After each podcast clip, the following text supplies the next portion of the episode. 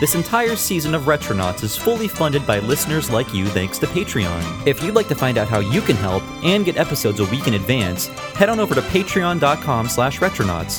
Thanks and enjoy the show.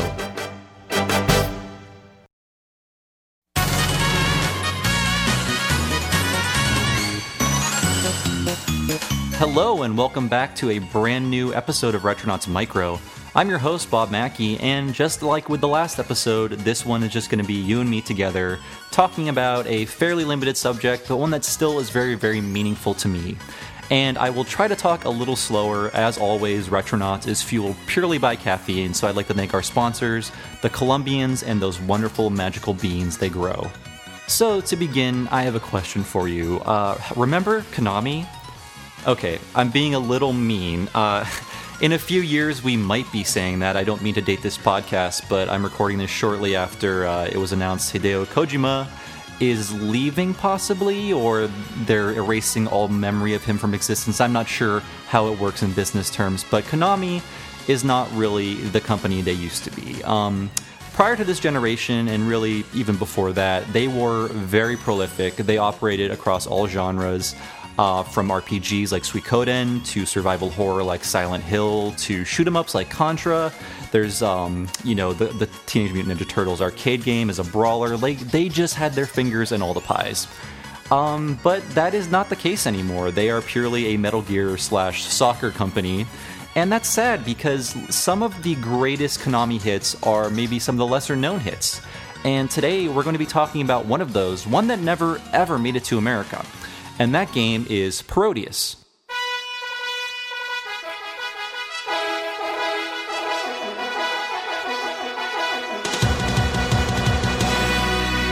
Before I get into this any further, I just want to say that um, I am not a huge fan of shooters.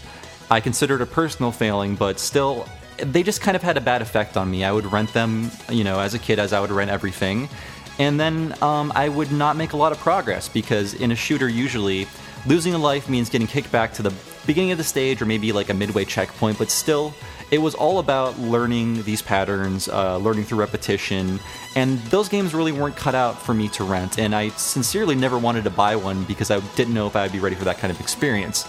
So shooters always rub me the wrong way. I mean, I, I loved the graphics, I love the music, especially with Konami shooters. They have some of the most legendary music of all shooters, but I don't know, like there needed to be something else there to keep me on board through all the deaths, all the repetition, and just the regular spaceships in space shooting other spaceships in space.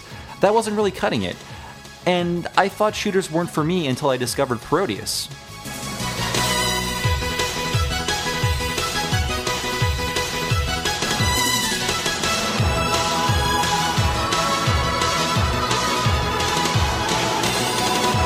So you may be saying to yourself, what, pray tell, is Parodius? Well, that's why I'm here to answer that question.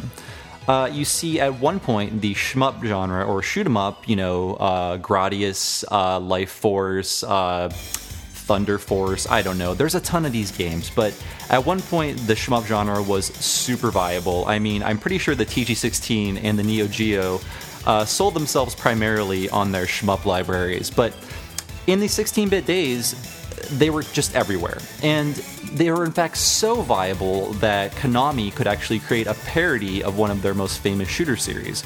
And that's essentially what Parodius is it is a parody of Gradius. I mean, it's right there in the title, right?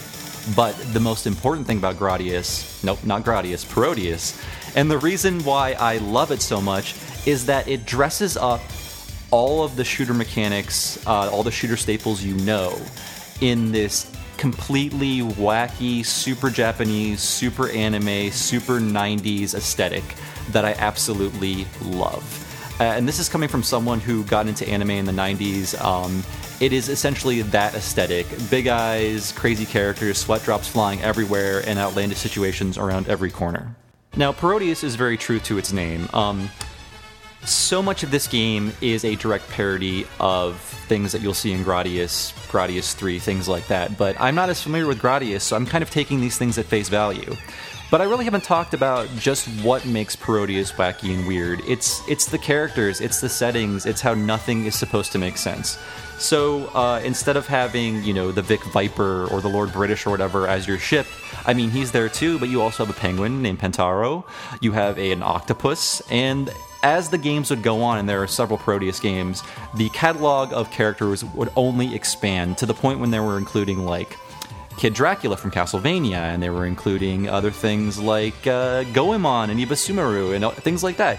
It became very much a Konami All Stars game by the end, but still, you're not going to find a shooter with just the variety of crazy characters that is in Parodius. And really, the stages are just as outlandish as the characters themselves. You'll fly through a giant crane machine, you'll go through a Vegas casino or you'll swoop under the leg of a massive showgirl who wants to crush you.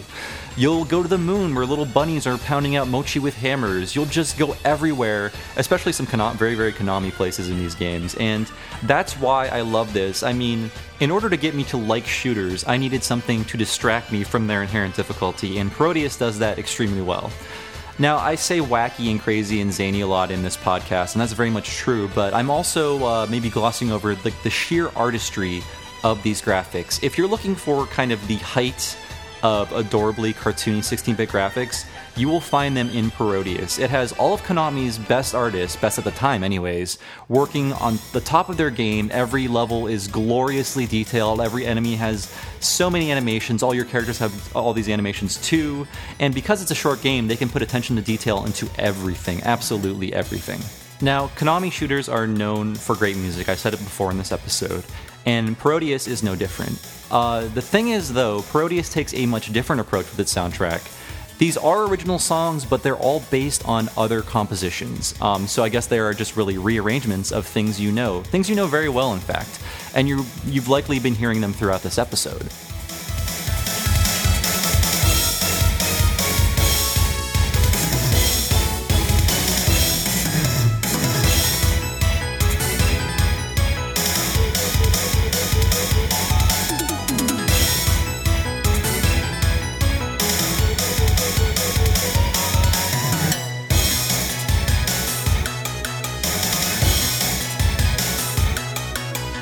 In fact, uh, Jeremy actually for One Up, and I wish this interview was still live. Unfortunately, it is not at the moment, but he interviewed one of the Konami Kukeiha Club. Uh, that's the Konami musical group that created a lot of great soundtracks. It's made up of several composers. Um, he interviewed one of the people from that group, I believe, for Castlevania 3 soundtrack, and he discovered that Parodius' soundtrack came about because they were in crunch mode, they needed a soundtrack fast, and there was no time to write several original compositions. So, what Parodius does is it dresses up these um, classical music pieces and very traditional songs with this like techno y 90s frenetic Japanese tempo and pace and instrumentation. So, like I said, uh, you fight a kitty battleship, but when you're fighting that kitty battleship, you also get a remix of Stars and Stripes Forever with uh, the appropriate cat instruments, and I think it's just great.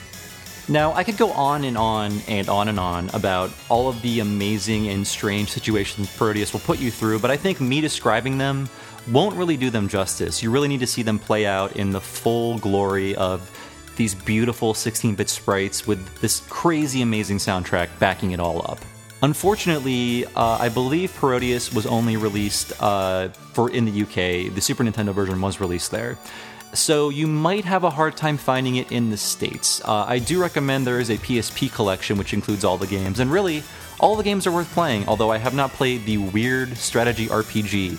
Yes, that is how viable a franchise Parodius once was for Konami. They made a strategy RPG variant of a parody shooter series. Now, put that together in your head and think of how different video games were 20 years ago.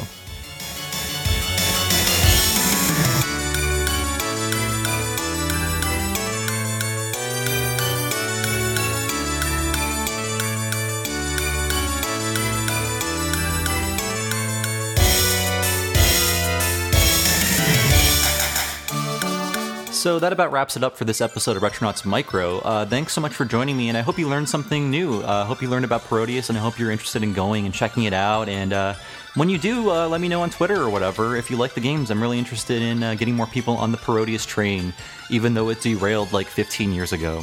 So, as always, uh, find us on Twitter, Facebook, SoundCloud, Twitch, and YouTube as Retronauts. And you can find me on Twitter as Bob Servo. So please talk to me. Let me know if you like these episodes. And uh, yeah, that's it for me this week. Have a good week, guys, and we'll see you next week. Later.